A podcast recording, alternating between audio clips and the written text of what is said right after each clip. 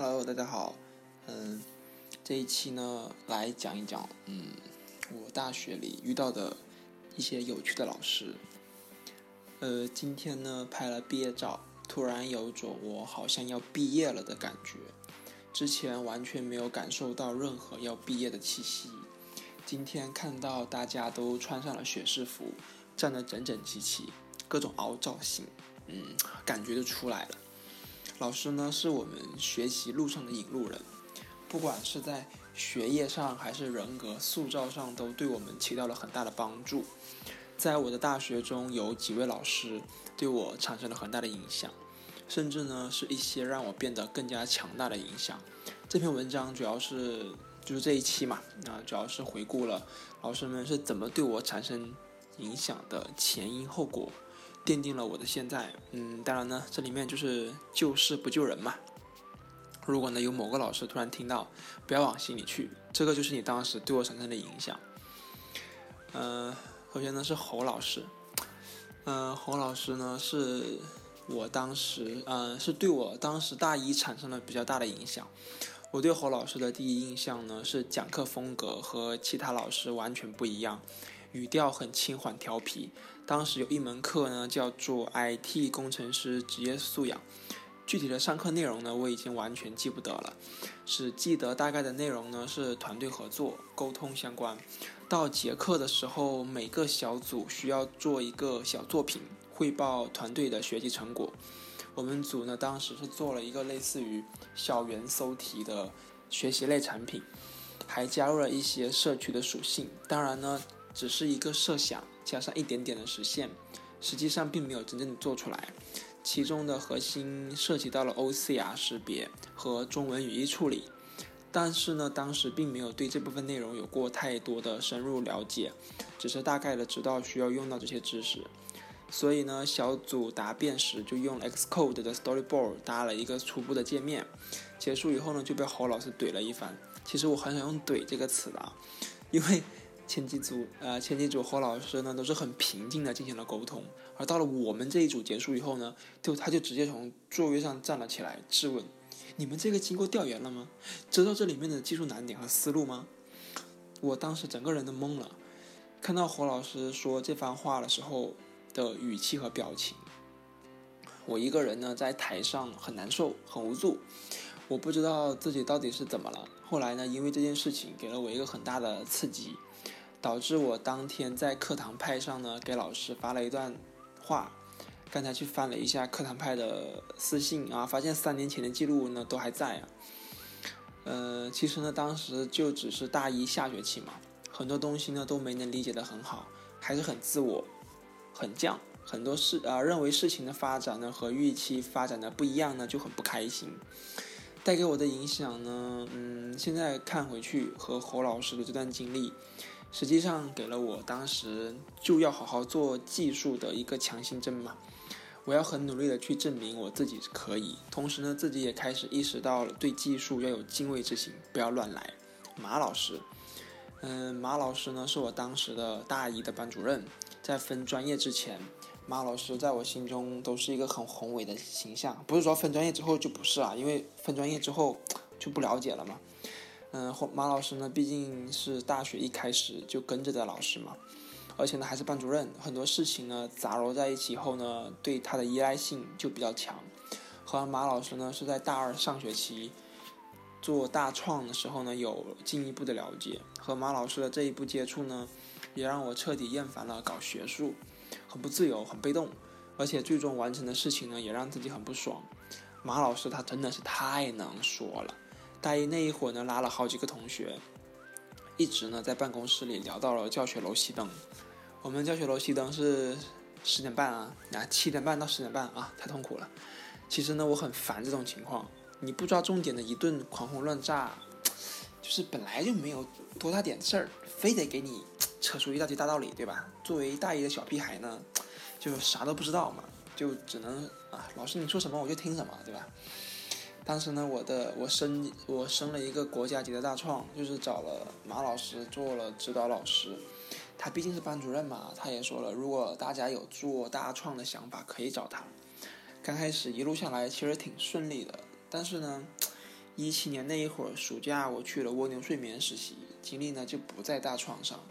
估计马老师呢也是看出了我去外边实习没有好好做大创，然后呢在某一次见面上说了一些让我感到恶心的话。嗯，他说，其实呢你现在出去实习呢，你啥都学不到，都是在做一些非常基础的东西，没有多大的价值。反而呢，你的你的大创。是你第一个能够从零开始自己掌握所有流程的东西，这才是你应该好好去做的。其实我现在想起来，他这番话是对的，但是就是他的语气我模拟不出来。还有就是他前面也说了一些话，后面也说了一些话，就是杂糅起来呢就很奇怪。但是我只记住这部分比较核心的内容。当时呢，我听到马老师对我说这些话的时候呢，我当场就毛了。我一直在压着怒火，就他根本就不知道我正在做的事情是什么，他也不知道我从当时的实习学习到了什么，就是一昧的凭借自己之前的经验，对吧？去判断啊，带给我的影响，通过跟马老师的这一次大创，让我咋也不想做大创，让我咋也不想做科研，让我咋也不想写论文，彻底断掉了我考研的想法。我是真的不想，研究生三年都在纠结要写什么论文。要发什么级别的期刊？论文有没有写完？有没有什么创新点？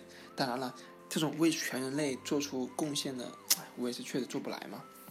陈老师，陈老师呢是我的编程启蒙老师，他给我们上了 C 程啊 C 语言程序设计这门课，这呢是我第一次认认真真的第一堂课，第一堂和编程有关的课。经过一段时间下来呢，我赶在国庆节之前。完成了 C 语言里面的全部语法学习，学习学习完了那些语法后呢，再回去听陈老师的课呢，很多地方就有了醍醐灌顶的感觉。陈老师的微笑真的非常好看，我从未有我从未如此期待过一个老师的微笑。每次陈老师微笑的时候呢，都会让我感受到嗯大哥哥般的温暖。就是这么看来呢，就是我好像会挺喜欢上他的课，对吧？但实际上不是的，嗯，现在慢慢回想起来呢，我为什么几乎没有完全听完一节完整的课？很大一部分原因呢是，我会问自己啊，就是这这是什么东西啊？我学它来干嘛呀？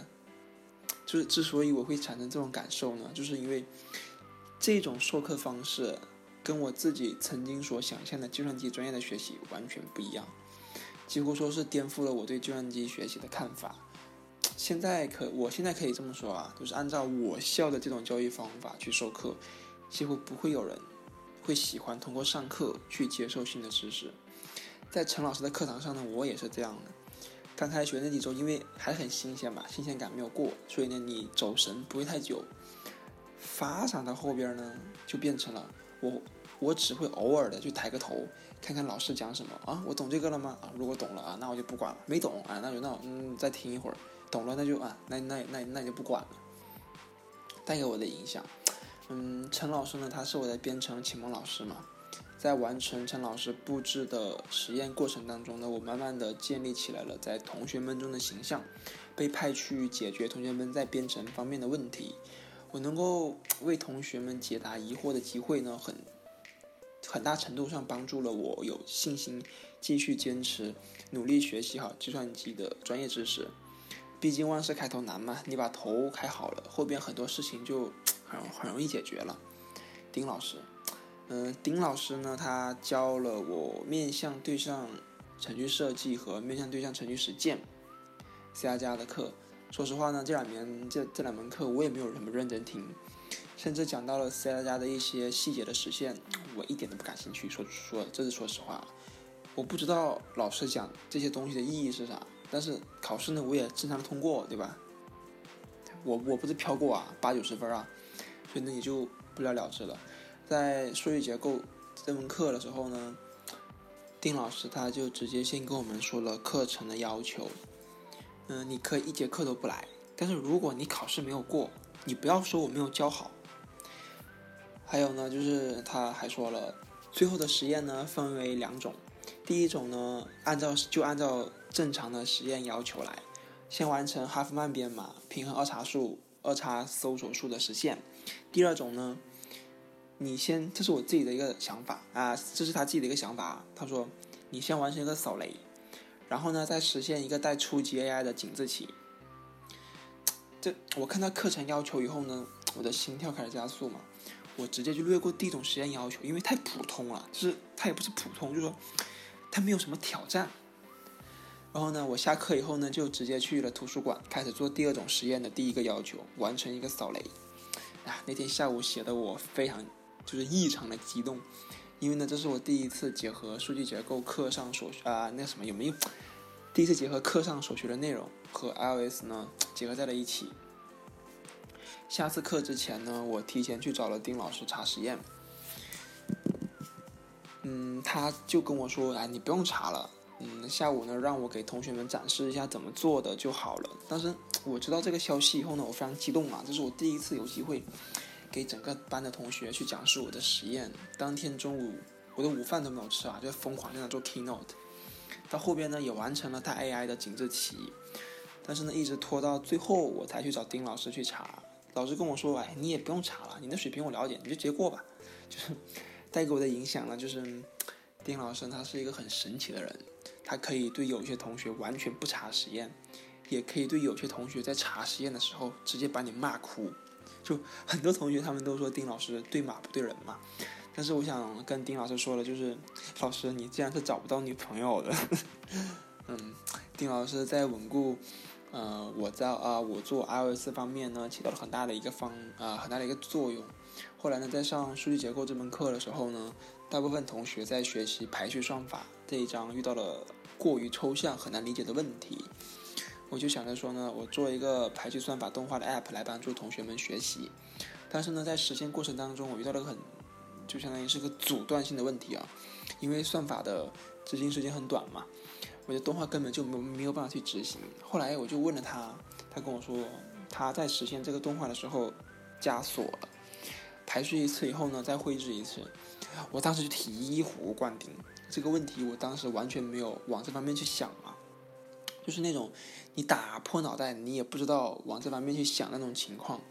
后来呢，经过丁老师的这波指点以后呢，哎，对我在后续在做其他有趣的东西的时候呢，视野开阔了很多。刘老师，嗯，刘老师他教的我软件工程，刘老师上课非常非常的好玩。刚开始呢，我对软件工程这门课是抱有很大的学习欲望。欲望的，因为它毕竟是软工的一个一个一个一个核心课嘛，我也做好了认真学习的准备。但是呢，谁知道几堂课以后呢，我就发生了转变。就如果呢，你是第一次上刘老师的课，刚开始前面几次你会觉得说，哇哦，刘老师经验好丰富，经历过这么多的项目，这做了这么多有这么厉害的事情。但是呢，你上了多了以后呢，刘老师就暴露出来了自己见识短浅的地方。中间经历过的事情呢，就很多事情吧，我就不展开说了。其中有一件事情让我从此再也没有认真听过他的任何一次课。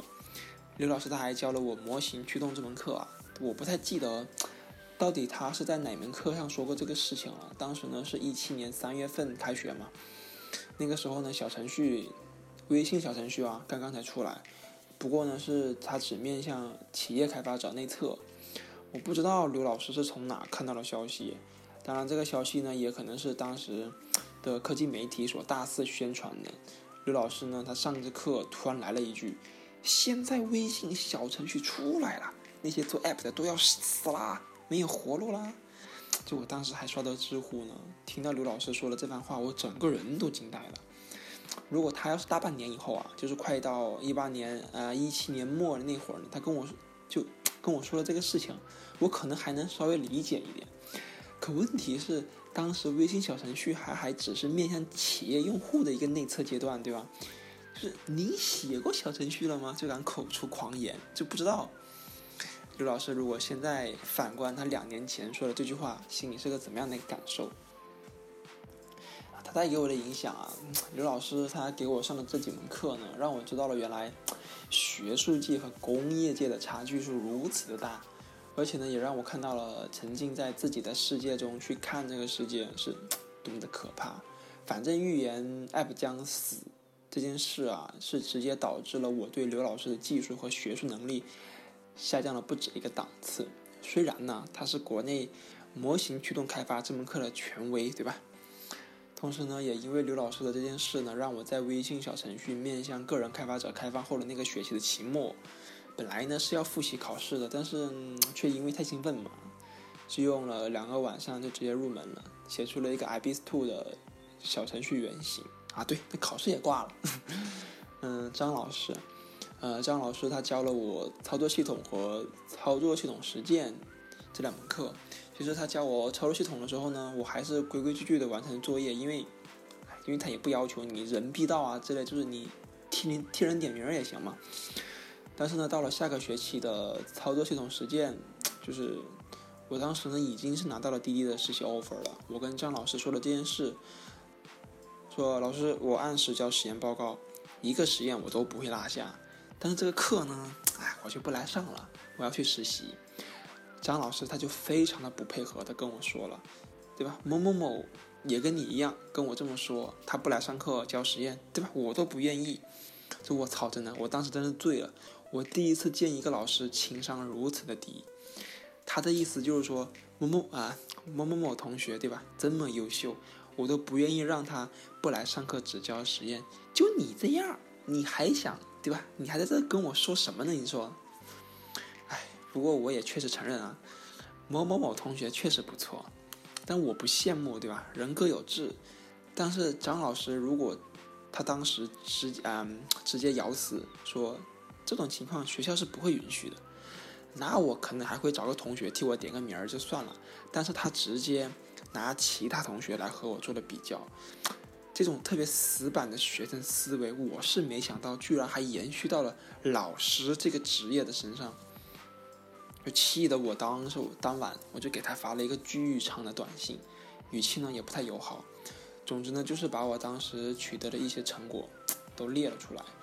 就没想到张老师他居然给系主任转发了这个短信。第二天呢，系主任他给我回了电话，他说学院默许你出去实习，但是以后你不能再对老师这么说话，巴拉巴拉这种就这种事情了。嗯，带给我的影响呢，就是和。通过和张老师的这件事情啊，我现在想起来，这应该是我第一次为自己的未来做强硬的坚持吧。其实我当时也挺纳闷的，你知道吗？就是我们这个非二幺幺、非九八五、非双一流的专业，还是北京市的末流一本。自己刚大三的学生，他有能力出去实习，对吧？拿到 B，拿到那个 TMD 的实习机会，你为什么要做如此阻拦呢？对吧？你可以就哎呀哎呀过去就。他都没看见，其实也 OK。我又不是说，是那种，对吧？我也不是那种学生，对吧？这这件事情我到现在我都没有想明白。难道他们还认为自己还是北大二分校吗？啊，这件事情就很有趣了。郝老师，嗯，我跟何老郝老师的接触呢是大三的软啊的移动应用开发实践。当时啊，这门课虽然打着移动应用开发实践的名头，却只允许写安卓，而且这门课呢，它只有两周的时间哦。首先呢，从时间成本上看，我个人啊认为你两周的时间从零到一去学安卓啊，嗯，就是嗯呵呵呵呵，就是连皮毛都没有学到，屁都学不到。你只会呢快速入门，然后快速遗忘，还搞得现在有些同学啊认为自己学过安卓，并且能够写安卓。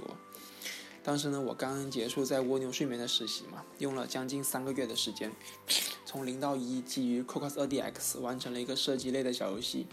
这门课呢，我一节课都没有去上过，因为我明确的知道，你是不会学懂任何东西的，因为从时间上看，就注定了你学不懂。最后呢，我把这个游戏交给了郝老师。呃，聊完我这个游戏以后呢，郝老师就。表现出了不屑的表情，从这个表情中呢，我就知道了他并不理解完成这个游戏对我的帮助是多么的巨大。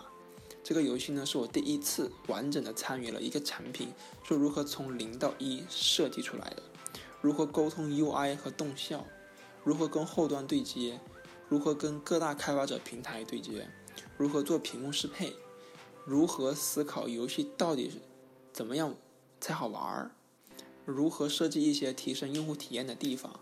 如何利用 iPhone 的硬件能力提供更好的交互？可以说呢，因为这个游戏让我对游戏开发、独立游戏和游戏本身有了一个很大的认识，导致了我在以后玩游戏的时候呢，有了一个不同的角度。当出现一个吸引我的地方时，我我会去主动的思考，这个地方它为什么有趣，开发者为什么要这么设计，这个动效是怎么实现的等等这些问题。但是呢，郝老师当时还是认为他给同学们设计的计算器啊和单词本，是一个要大大优越于我这个游戏的。我也看了其他同学通过实验检查的 app，不堪入目。虽然我一堂课都没有上过，但是我从未见过一个安卓 app 能够写成这个样子，各种乱七八糟的设计模式杂糅在一起，啊不，都没有设计模式，各种稀奇古怪的 activity 调用和传参，这也让我明白了，不要试试图去说服一个已经对你自己有偏见的人，也不要去理会一个已经形成某种固定观念的人。当时呢，因为我不去上课嘛。也不去做分享，哎，说到分享这个事情啊，就很有趣了。当时呢，我正在准备社团的招新讲座，嗯，根本就无暇顾及这种到课堂上去分享，然后呢给你加分的这种事情。郝老师呢，他在微信上跟我说，因为你不但没来上课，并且也没有给同学们分享，你的平时分会很低。我当时就辩解了嘛，我就说。昨天晚上我在哪个哪个教室给同学们做了移动应用幺零幺的新生讲座，老师他就直接怼了我说我没有看到，同学们也没有看到，哎，其实就特别好笑，你知道吗？就是，哎，不说了啊，不说了。他带给我的影响，跟郝老师的这一波接触呢，让我对安卓又厌烦了不少。我感觉老师们都在拿着一个死命令去看待一些变化的事情。只要你跟他的想法和初衷不一致，他就会给你不痛快，这真是太奇怪了。从此以后呢，我几乎再也没有认真对待学业，敷衍完考试就完事儿了。读大三了，老师们还没有意识到问题的严重性，知道吗？看到我身边的这些同学们每天的状态，心痛不已。但是吧，你也不能把这些事情说破，毕竟大家都是同辈人嘛，对吧？很多事情说了也没有必要。曾老师，啊，曾老师呢是我的大师兄，可以说我的大学四年都因为他我才变成了这样。他是我的恩师，是我的大学的引路人，是我大学的孔明灯。我觉得大师兄之所以跟其他老师有如此大的不同，可能是因为他并没有进入所谓的圈子里。我发现大学老师们是一个很迷之自信的人群，总认为自己是最牛逼的那群人。总认为自己所做的那些东西是最有价值的，总认为自己是走在人群中前百分之二十的人。你要是说你做了多少领，你做出了领先多少多少年的成果的科研成果嘛？那你说什么就是什么，对吧？可问题是你科研也没有什么进展，你课呢也不好好上。你某个老师啊讲 Java 环境配置，讲了他妈整整一节课，你知道吗？这玩意儿讲一节课。九十分钟的课呢，我可以用十五分钟讲完。没有任何开发经验，居然敢来上企业级开软件开发实践，啊，我的下巴真是惊掉了。呃，跟大师兄开始接触呢，是我正式参与了社团的管理开始。在成为就是在参与社团管理之前呢，和大师兄接触的机会非常非常的少，只从一些学长的口中得知。大师兄呢是怎么样怎么样的一个人？大师兄是，哎，就是我校怎么还能有如此帅气的老师，对吧？但是呢，我后来慢慢的接触的多了以后呢，我发现大师兄真的是大师兄，解答了我很多方面的问题。跟大师兄一起呢，会做做一些好玩的事情以后呢，我一点都不会觉得是浪费生命。正是因为跟大师兄一起玩耍，打开了我对后端开发的大门，正式的让自己爬进了全站开发的坑。最让我感到意外的啊，感到温暖的，感到温暖的是呢，是前段时间我拿到了 WWDC 的奖学金，但是呢，去美的一趟的机票呢，一点都不便宜啊，就算你是提前买，也要四五千。大师兄二话不说就直接帮我付了。其实这个钱呢，我也不是付不起，对吧？但是这件事情呢，让我感受到了人情味儿，就是有人情味儿。换句话来说呢，WWDC 奖学金其实也可以算是我对大师兄的一个。反向报答，对吧？就感谢他对我的栽培嘛。呃，拿到了 WWT 奖学金这件事情呢，我对系主任也说了，因为当时填写申请资料的时候呢，是需要填写系主任的信息的。其实呢，我刚开始都没有打算跟学校申请什么东西啊，我就没打算跟学校挂钩，我都不想让学校知道。嗯，就是因为我对学校已经就我我完全不 care 了，你学校是啥鸟样跟我屁毛关系都没有。但是呢，系主任他就直接就挑明了说，啊，因为呢已经过了学校申请外派资金的时间了，所以呢我们不能帮你去申请协作资金，就这就这样这些事情了。其实他这么一说，他一他没说我都没记起来，你知道吗？他一说我就让我直接想到了华南农业大学的一个。